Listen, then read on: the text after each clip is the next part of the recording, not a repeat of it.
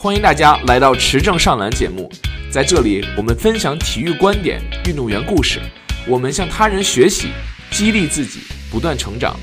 关注我的闲鱼号 Ryan 老师之持证上篮，挑选相关运动产品，帮助你全方位安心购物，点亮你的一天。我是你的主持人 Ryan，我们开始今天的内容吧。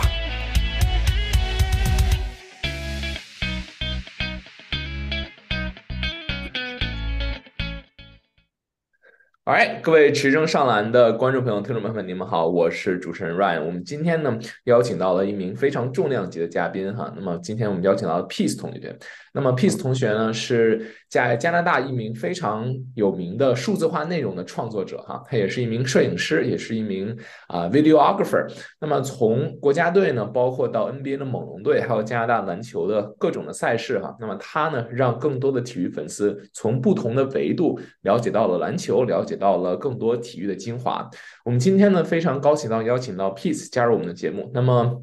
首先 Peace，那么简单的就来介绍一下自己，自己为什么用 Peace 这样的一个笔名吧，和平制作这样的一个艺术名字作为自己的啊这这个一个小的品牌呢？OK，呃，大家好，我是 Peace，然后我现在 base 在多伦多，加拿大多伦多。呃，为什么用 Peace 这个名字？其实也是个巧合，就是。可能我刚开始就是呃刚上在国内呃上学的时候，感觉那个时候年轻气盛，脾气不太好。然后呢，我就是想就是给自己起了这么一个微信名，然后就觉得呃应该 peace 一点，然后之后就时刻提醒自己吧。然后后来我在了这边，然后我自己其实有我的英文名，我英文名叫 Jeremy，但是我的小伙伴跟我说说你为什么不直接就叫 peace 呢？我说也是，我觉得。但但是我就想，我的 professor 会不会觉得怪怪的？他说没关系，你可以就继续用 Jeremy，但是你在外边，比如说你在打球的时候，或者你去就是出去干什么的时候，你都可以用叫 Peace，因为这个，因为老外他们其实也觉得还挺酷的，所以后来就这个就一直一直一直那什么延续下去了。对，让我想到了这个阿泰斯特瓷视频哈，我，我以为是他的粉丝啊，所以起的这个。那天还刚见着他了，所以这个见着他了之后，就觉得，哎，我就是假 peace，你知道，这才是真 peace 大哥。非常有意思啊。那么首先呢，简能不能简单介绍一下？我刚才也提到了，那么你是在这个数字媒体制作 （digital content） 啊，包括摄影啊、摄像啊这方面有很多的这种经验啊和啊这种技能。那么能不能简单了解一下，什么样的机会让你接触到这个方面的这种工作，这个方面的这种啊特长？那么你怎么样一步步去喜爱上的呢？嗯呃，其实最源头还是我觉得基于对篮球的热爱吧。因为我也是从小学就我也没有说打过那种校队或者职业经历，然后一直就是自己就是篮球爱好者，然后呃，在我一六年刚来加拿大的时候，然后发现这边就是这种 rec league，就是这种娱乐性质的这种篮球比赛，社区性质篮球比赛还挺盛行的，所以我就是加入了当地就是华人球呃华人联赛中的一支球队，然后跟他们一起打，然后。嗯，为什么能就是开始进行我这种体育产业里边的这种呃工作？呃，是因为我一七年的时候受过一次大伤，然后就是膝盖当时这个髌骨错位，然后还蛮严重的，所以呃，就是之后就是去球场的这种机会就越来越少了，就因为一直没有从伤病中恢复过来嘛。然后呢，我想我是不是可以用另外一种方式去继续，就是维持我这种对篮球的热爱。所以就是呃，我从我们拍我们那个华人联赛开始，然后一步步的，然后就是到了可能加拿大国家队，然后又拍到 G League，然后现在拍 NBA，对，大概就是这么个心路历程。明白，非常有意思。其实用另外的一种方式去啊、呃，发扬自己对于篮球啊这种体育的这种。热爱和这种热情，同时可以同时看比赛啊，可以去欣赏他们这些对，对吧？比较高超的这种 skills 啊，灌篮啊，这个或者怎么样的这种啊，这种篮球的技能。那同时我也看到你刚才也提到了，你有拍摄这种 NBA 猛龙队啊，包括跟这个加拿大国家队合作啊，包括之前去看 Shaedon Sharpe 有一些别的加拿大民间的这种 league。那么你可以简单聊一聊，你刚才说到拍摄具体是什么样的这种内容和什么样的这种需求呢？呃，是这样，这个其实是呃，看我这次拍摄的这个动机吧。如果要是呃，就是接活的话，就比如说是呃，Canada Basketball 去找我邀请我，或者说猛龙队邀请我去拍的话，那我就是基于他们的需求去拍，就他们要照片就照片，他们要视频就视频。那如果要是说，呃，像你提到那天那个 Bolden Stop 那个 tournament，就是 Shaden Sharp 打那个，其实我只拍了大概半场左右，就是就随便玩儿。但是通常我感觉我玩的时候会能有一些比较好的 idea，就是比如说，嗯，我最喜欢那张照片就是那个 cover photo，就是从最上面然后拍一堆人再去 reach 他，去够着他那个那个感觉，就从人群中穿过那种感觉，就。其实我也没有说特别的，就是说计划，呃，要拍什么。其实大部分看自己临场的感觉吧，就是 photo 和 video 都会拍一些。嗯，能不能给大家简单介绍一下？那么你刚才说到的一些这种拍摄的这种经历哈，怎么样能够去进入这一个行业，或者是说怎么样，哎，人家可以让你来去拍摄这些内容，或者说给你这些权限去拍摄呢？呃。其实一开始的时候还真的是挺艰难的，就是因为每一级你想往上走的时候，通常都会就是有一种就很无力的感觉，尤其是像咱们呃中国留学生过来之后，就是文化上边，包括你在 networking 上面，其实都会有一些困难。然后但是呢，嗯、像我的话，我最开始的时候是在我们学校的呃校队，我们我们叫 York University，它有一个校队叫 York Lions。然后我是从那那边开始先做的 volunteer，然后做了大概一个赛季的 volunteer 之后，呃地球 media 部门的这个老板就比较喜欢我，然后后来就把我放到正式的里边，然后我又从一个赛季的 photographer 又变成了呃 videographer，最后从那边就是在干那个的同时，我又干了一些呃 Canada basketball，但这些也都是就是我去申请 media outlet 的这个 credential，但是我也没有说那种呃就说被付钱呀、啊、或者怎么样的，然后就是。靠自己的一腔热血，就是在这边拍呃 G League，然后拍 Canada Basketball，然后拍一些 ACBL 的这些呃联赛，然后包括你刚才提到那些 tournament，然后之后也是机缘巧合吧，都是朋友呃都是仰仗这个圈内朋友的这种推荐，然后 最后上个赛季终于有机会和咪咕合作，然后就是代表他们去给这个多伦多猛龙队做驻队记者。对，大概就是这么一个历程。对，我觉得非常有意思，因为毕竟上学的时候，其实有很多的一些业余的时间啊，其实你可以用这样的时间去，其实积累更多的这种 experience，还有去啊、建立自己的这个作品集，这个 portfolio。比如说，哎。人家一来看你的社交媒体账户啊，或者是你自己的网站呢，哦，他可以做这个事情，他可以做那样的事情。这样的话，对之后，比如说毕业之后啊，甚至是说啊，比如说你的主业不是这个，对吧？你可你的一些 side hustle 其实都是有很大的一种帮助的。但是像你讲的，最开始的时候可能是非常艰难的，不管是从一个这种啊收这种收入和产出比啊，包括是说整个的能够进入这个领域的一个流程啊，其实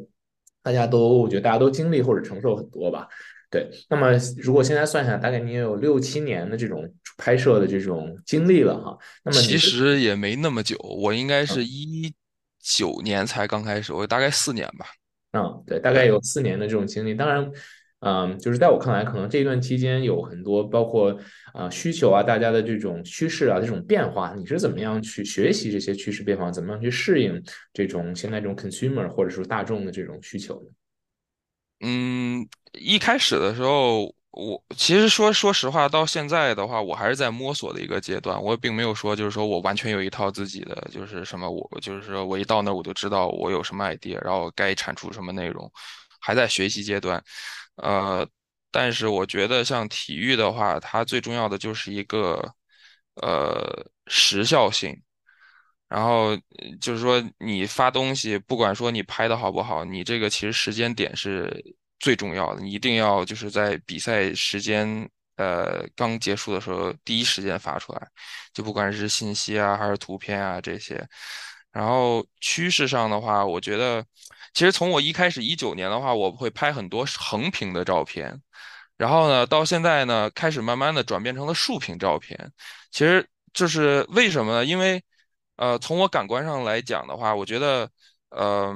因为现在移动端的这种设备会更多一些嘛，然后，呃，你横屏照片的话，其实你看你可能也就这么大的一个屏幕，它可能只能就是占这么一点点，但如果你像像是像我这张壁纸的话，一个竖屏的话，就能占很夸张的一个空间，就是说能更吸引别人去观看一点，然后。对，这个，我觉得趋势大概就是现在在慢慢的从这种横屏转变成竖屏，然后视频也是越来越短。就是之前可能大家还比较感兴趣拍看一些那些二三十分钟的那些片子，但是现在的话，可能觉得就十五秒的片子，可能五秒钟就直接跳走的那种感觉，你知道吧？所以现在就是对，我觉得抓眼球也非常的重要。嗯，对，然后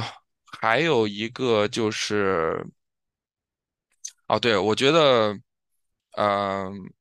大的那种传统媒体的那种平台，也不是平，对，就那种平台，现在慢慢的减少，然后就是越来越多的这种自媒体，然后开始就是蓬勃发展了，就不光是国，就是不光是国外，然后国内也一样，就是抖音啊，像 IG 啊，这些都是，就是大家都希望就是做一些自己的内容，然后去用自己的这种曝光量去去支持。因为我我确实发现疫情好像还蛮影响我们体育行业的，就是不光是比赛这块儿，像媒体这块儿，像我知道的，就 New York Times 那个报纸，他们那个整个体育的那个 department 不直接就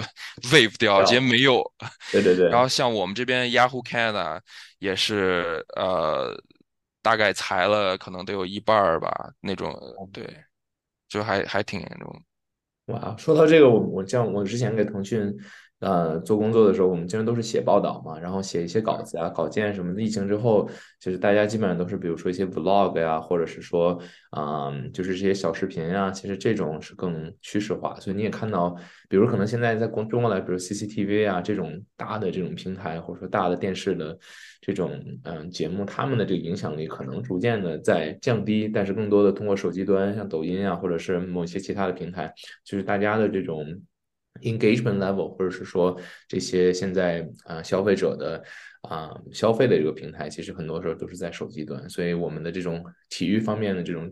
内容啊，其实更多去要去适应新的这种新一代的这种变化和发展吧。嗯，对，你说的特对，我感觉我家电视已经成摆设了，基本现在已经不看电视了。对，我一般看，而且像 YouTube，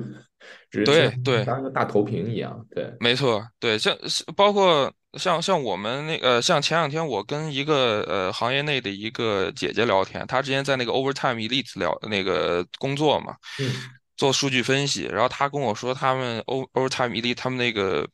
球馆特别有意思，就是呃我还没机会去啊，我特别想去一次，嗯、就在照片上看特别酷，就是那种全黑的那种，特别有质感。然后他说所有的呃场呃。球场内的设施全是基于移动端设备去建立的，就可能包括那些网络环境啊，包括那些就是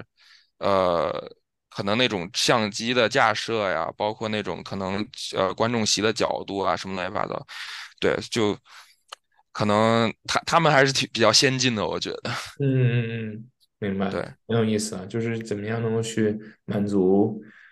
更多的，比如 Gen Z 更年轻一代，他们的这种品味，没错的这种需求，我觉得，而且他们可能是相相对相对来说消费也不不怕花钱，或者是说可能现在更多的 disposable income，他们可以花更多的钱，这样的话，他们想要一个最好的一个体验哈。没错。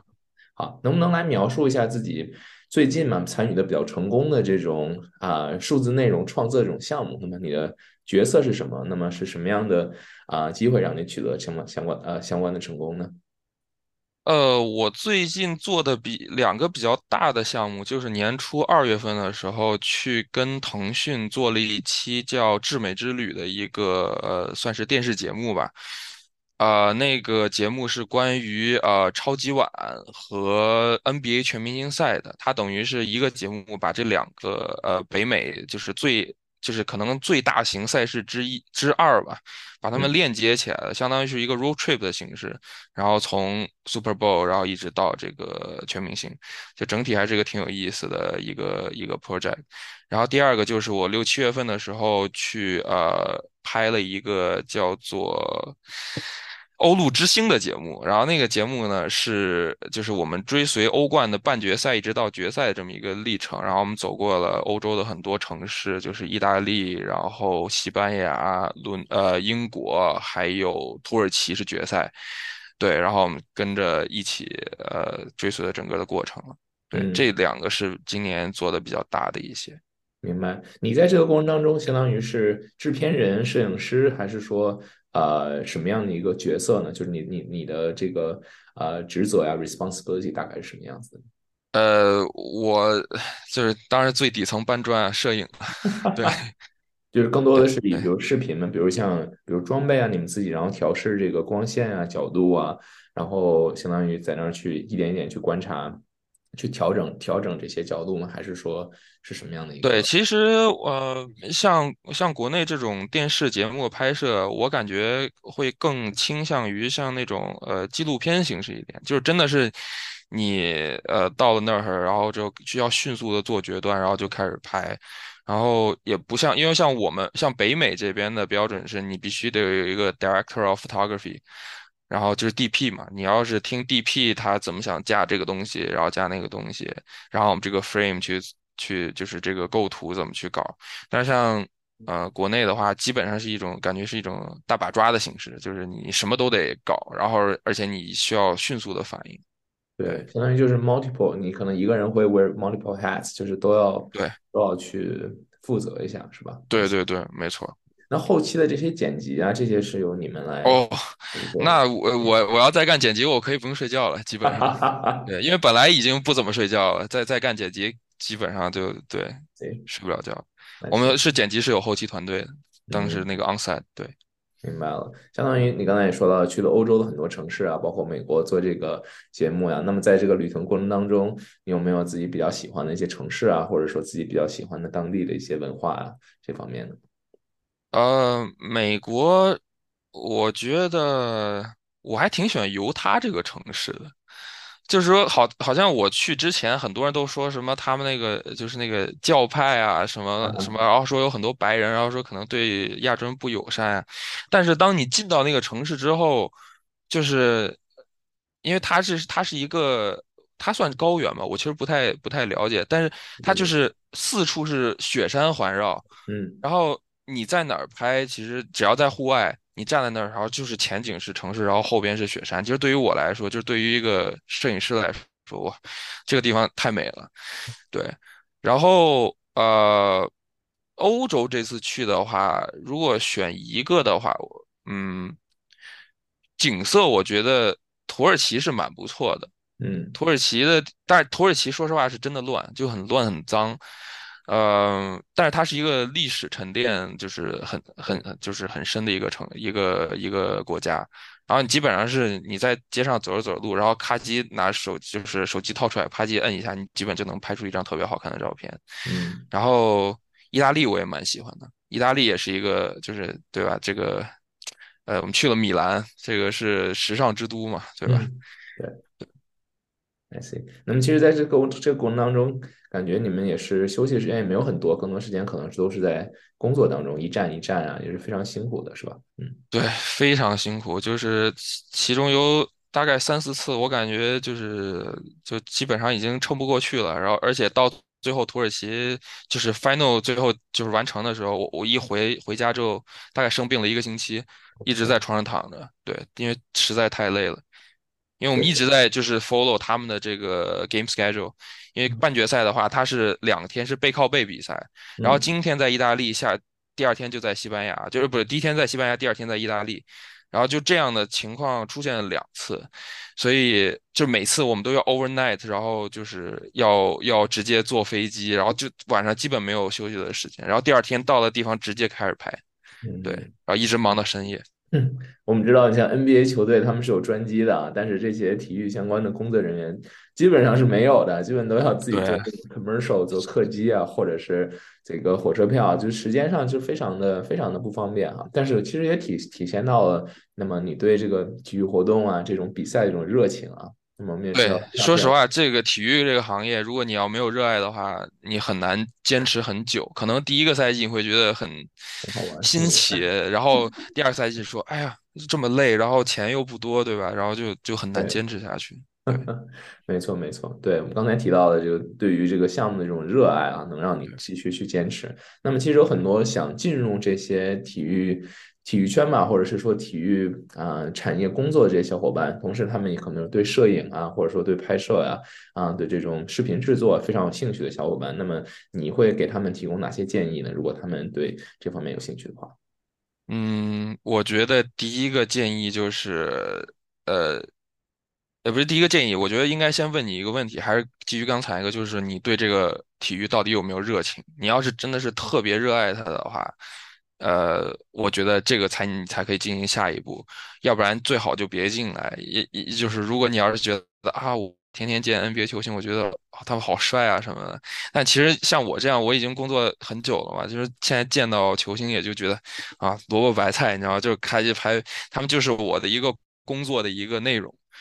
对，我现在其实就这种感觉。所以就是第一个，就是说你真的一定要热爱这个行业。然后第二个呢，就是一定要有耐心，就是因为。呃，我我理解，就是因为你这个 podcast 可能看的人、听的人都是，呃，中国中国背景的这些留学生啊，或者是这些人。嗯，像我的话，我一开始其实语言上非常有障碍，然后就是因为我我其实自己性格是一个就是对对陌生人比较内向的一个人，我基本不会就是主动的去跟人家交谈。但是像我去校队工作啊，慢慢的其实有慢慢的锻炼到，所以我觉得就是说一定要有耐心，然后要勇敢，然后呃有机会一定要去尝试，然后别觉得自己不行，因为大家一开始的时候都不行。我现在看我四年前拍的照片，我就觉得拍的，唉，你知道吧，一年难尽。对，对，我觉得对，然后就是勇敢、耐心、坚持，然后热爱，我觉得这些是最重要的。对对对对对，你觉得这个景德的其实相对来说，在美国可能这个移民政策包括这个工作的环境，相对来说是更 competitive，竞争更激烈一些。那你觉得，比如说在加拿大，相对来说移民政策比较宽松的环境下，是不是让你整个的这种职业这种发展，感觉的压力会小一点，或者是说你自己能嗯、呃、看到其实更长远的一个规划呢？呃，对，我觉得美国的话，像我知道的，呃，有小伙伴可能就是，其实他是工作是很优秀的，他其实完全有实力能留在美国，嗯、但是他很快就是因为呃，那个你们是什么 B two 还是什么 H1B 啊？H one 对，那个那个签证就是过期了，然后就没办法强制 强制离境，对吧？嗯、像加拿大这边的话，基本上你只要毕业就能给你三年的工签，就是。哪怕你找不到工作，你就在这待着，他也会给你三年的工签让你去试。嗯，我觉得这是对你说的很对，就是像像嗯、呃、像这样的好处，就是对我来说可以呃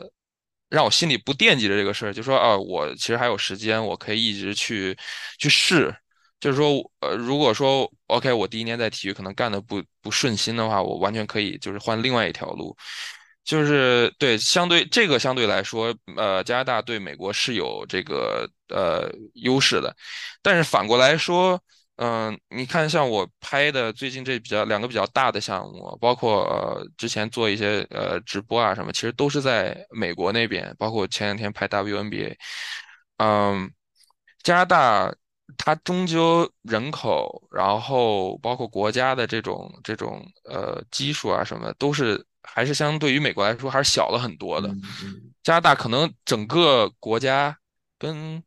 北京多多比北京多一点人，对，大概也就是这么个人，而且人口分布特别的，就是就是很很广嘛。然后市场相对来像美国来说，呃，小很多。嗯，所以说你呃做相同的内容，可能在美国能得到的曝光量会更多一些，相对啊，包括薪资啊什么都会更好一些。嗯。所以，嗯，但是但是加拿大，因为说白了，我已经在这儿就待了很久了。你要想让我突然一下搬到美国，我也不会太适应，我觉得。嗯，而且像加拿大有一点我很喜欢，就是它是一个多元文化，对对对就对，是呃，大家人会相对来说 nice 一点。就大家都说加拿大人很 nice 嘛，对吧？他确实也比较 nice 一点。然后对相相对于说对亚裔的，就是这种歧视啊，这些都好，都会相对来好一些。对，我很同意，因为其实在美国，感觉大家都是在在体育口工作。比如我认识的人，他们一般都是，比如说祖上的一两代、两三代，人家对人家这种 connection，人家这种背景，我觉得是，比如中国来的孩子，或者甚至是真的就是 Asian American，他们来说语言没有任何障碍，孩子来说，我觉得都是很大很大这种这种阻力。那我你觉得我们如果大家都是一个同时同样的毕业生，那人家为什么不去找？那个祖上两代都在这种体育产业相关的工作，这个这个这个人呢，对吧？其实其实这种情况在在我们那边也有，因为像我知道那个多伦多呃多伦多猛龙队那个 PR，其中就有一个今年的一个 coordinator，他是呃他其实之前跟我是约克的校友，他是排球队的一个、嗯、一个队员，我还拍过他，嗯、但是他摇身一变变成了猛龙队 PR，然后就因为他爸是猛龙队知名的呃主持人，你知道吧？嗯对，其实我们这边也有这种情况，所以说其实其实北美这边都都，哎，怎么说呢？就努力吧，就还是热爱，还是热爱你，因为就是对对，大家都想，大家都想进入这个就一个这一个圈子嘛，大家都觉得这个好玩儿，而且美国人包括加拿大对体育这种热爱，其实是可能就是在中国的这些小小伙伴们，可能大家是想象不到的，可能每天大周末呀，或者是平时晚上啊，就带着小孩去比赛啊，或者是说。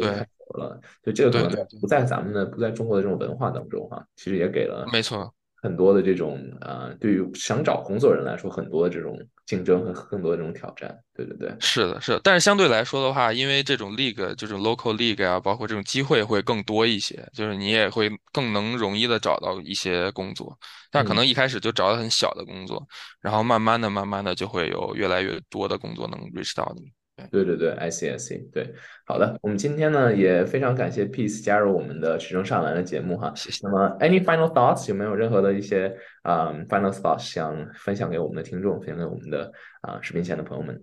呃，那最后就 shout out 一下所有在体育产业奋斗的小伙伴吧，我觉得真的很大家都很不容易。然后国内的话可能会更 intense 一些，因为我这次跟他们工作完，就我觉得。对我，我觉得就跟大家说一声辛苦了。嗯，好的，好的。那么，Peace，我知道你你在社交媒体上也是有很多的这种 presence。那么，大家介绍一下你的，从大家从哪里可以发现到你的这个你的 work，你的嗯，你的呃东西呢？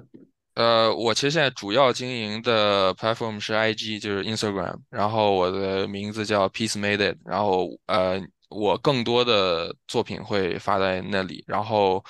呃，抖音、小红书这些还在还在努力发展，但是目前还比较还比较薄弱。等回头呃发展好了再跟你说，等我们第二期的时候再说。